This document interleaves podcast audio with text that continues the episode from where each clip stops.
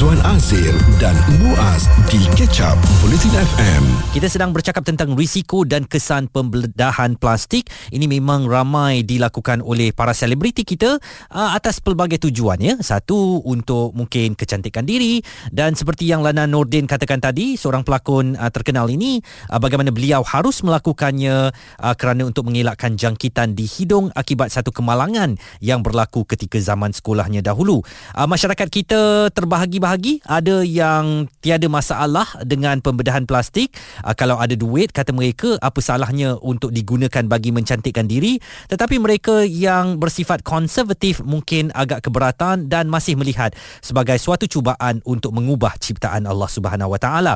Mengikut statistik Whatclinic.com, ya, yang berdasarkan kepada pertanyaan pembedahan plastik melalui email, terdapat 5,513 pertanyaan pada tahun 2015 mengenai pembedahan plastik dan menurun sedikit kepada 4,777 pada 2016. 43% yang membuat pertanyaan adalah dalam lingkungan umur 25 hingga 34 tahun.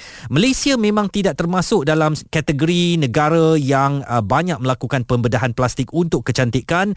Negara-negara yang sangat maju dan giat di mana rakyatnya suka untuk melakukan pembedahan plastik adalah Amerika Syarikat, Switzerland, Korea Selatan, Mexico, India, Greece, Itali, Jepun, Brazil dan Taiwan. Dan di dalam agama ada banyak perkara yang pernah dinyatakan oleh Rasulullah sallallahu alaihi wasallam sendiri tentang mengubah ciptaan Allah ini. Bagaimanapun ada juga kisah yang dinukilkan oleh Arfad Ibni Asad, bagaimana beliau tercedera semasa perperangan, hidungnya perlu digantikan dan Rasulullah membenarkan hidungnya digantikan menggunakan emas untuk meneruskan kehidupan. Kita nak bercakap tentang bahaya dan risiko kesan pembedahan plastik ini. Pastinya seorang pakar bedah pembedahan plastik boleh menjawab isu-isu yang sedang diperkatakan oleh rakyat ini. Saya nak bersama dengan Dr. Fatimah Muhammad Nur. Beliau adalah pakar bedah pembedahan plastik dan rekonstruktif di KPJ Ampang Putri. Dr. Fatimah, berapa banyak atau berapa ramai agaknya dalam setahun lah sebagai contoh yang hadir ke KPJ Ampang Putri ini untuk mendapatkan pembedahan plastik, Doktor? Statistik ni kalau ikutkan awal dekat KPJ, dia memang buat setiap hari pun ada berapa orang, setiap minggu dan setiap bulan, setiap tahun. Okey. Memang banyak lah. Lebih. Kalau purata lebih pada 100 ke mungkin up to 1,000 and kadang-kadang lebih. Dia mengikut musim. Okey. Dan saya nak tahu pula mengikut musim ni, apakah ianya atas faktor macam Lana Nordin tadi, kecederaan yang perlu melakukan perubahan, ataupun lebih kepada nak mengubah diri supaya lebih cantik, Doktor? Yang cerita pasal kisah Nabi yang pasal hidung sebab peperangan yang buang, itu definitely memang kita boleh buat rekonstruktif, ya. Betul. Dan apakah kemajuan dalam bidang pembedahan plastik di Malaysia ini sudah boleh kita banggakan kalau nak berbanding dengan negara-negara yang kita tahu memang hebat dalam bidang pembedahan plastik ini? Korea Selatan sebagai contoh, Dok. Ya, kalau sebagai pakar dalam bidang ni lah, so far Alhamdulillah semua track record dekat Malaysia ni saya tengok kebanyakannya okey. Maksudnya kalau sekiranya pembedahan plastik itu dilakukan tempat yang bertauliah, tempat yang betul, insya-Allah dia punya outcome tu okey, because kita ada etika-etikanya. Dikomparekan dengan Korea, memang jauh. Agak jauh sebab saya sendiri pun belajar di Korea. Ada certain untuk lebih mendalamkan, subspeciality dia panggil.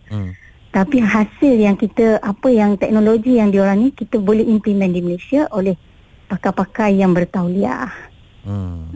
So far Alhamdulillah tak ada yang very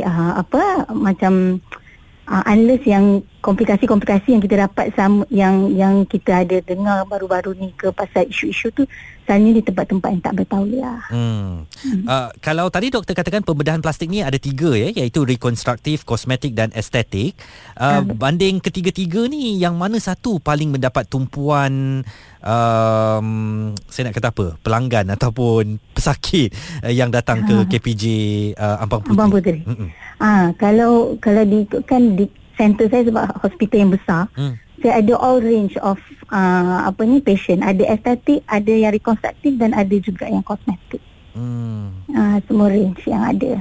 Cuma kesan dan risiko tu yang I nak highlight sikit. Okay.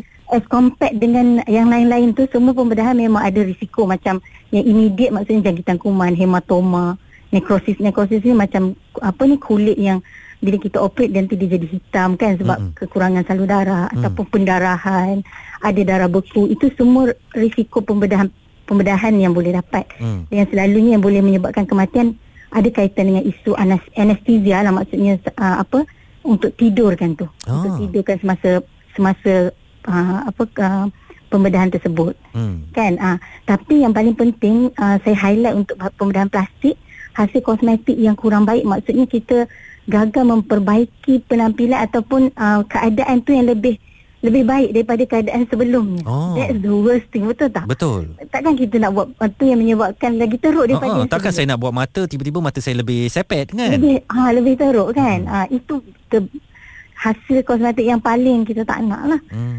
Dan lagi satu yang parut yang selalu kita suka nak ramal. Di mana pun kita pergi, mana-mana tempat pun kita buat, selalunya parut tu kita susah nak kontrol. Because ada certain orang ni jenis parut yang kiloid, ada orang yang tidak. Yang itu yang kita tak boleh. Dan kadang-kadang prosedur yang kita lakukan tu bukan pertama kali. Dia sudah pergi kat a few tempat.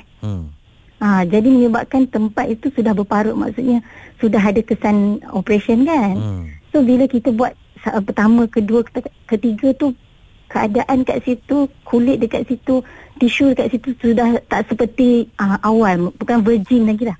Sebab tu yang pertama kali prosedur tu sangat penting. Okay. Bila kita buat ketiga, keempat, kelima atau seterusnya, itu yang menyebabkan risiko-risiko seperti parut lagi teruk, keadaan semakin buruk. Dan apa jangkitan kuman yang menyebabkan susah nak baik keadaan di kawasan itu. Baik. Di kawasan operasi itu. Doktor, cuma ringkas sahaja. Saya nak jawapan daripada doktor. Kalau berdepan dengan orang yang konservatif seperti saya yang melihat, tak eloklah buat pembedahan plastik ni, apa yang doktor nak katakan? Nasihat saya, tepuk dada. Tanya selera, tanya poket sendiri. Bukan. Tepuk dada, tanya iman satu. First, itu yang paling penting. Yang kedua, tanya poket dan tanya selera. Kenapa kita nak buat? Tapi basically ada 10 soalan. Maybe nanti kita boleh kongsikan di segmen yang lain. Baik. Kenapa saya perlu buat pembedahan ini. Okey, nanti kita boleh panjangkan perbincangan ini dalam satu ruang yang lain pula. Dan mungkin kita lebih faham lagi apa itu rekonstruktif, kosmetik dan estetik, ya. Betul. Nasihat Dr. Fatimah Muhammad Nur, pakar bedah pembedahan plastik dan rekonstruktif di KPJ Ampang Putri. Tepuk dada, tanya iman, tanya poket sendiri. Apakah benar-benar ada keperluan untuk kita melakukan pembedahan plastik ini?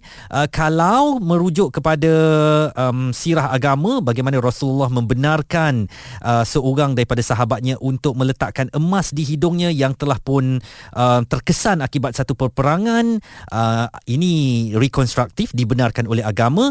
Bagaimanapun, satu lagi hadis yang diriwayatkan oleh Imam Al-Bukhari, Rasulullah menyatakan bahawa laknat Allah ke atas perempuan yang mahu melakukan tatu, yang meminta dibuatkannya tatu, dan seorang yang mencukur bulu pada tubuh, pada mukanya atau pada keningnya atau pada kedua-dua matanya untuk mencantikkan dirinya.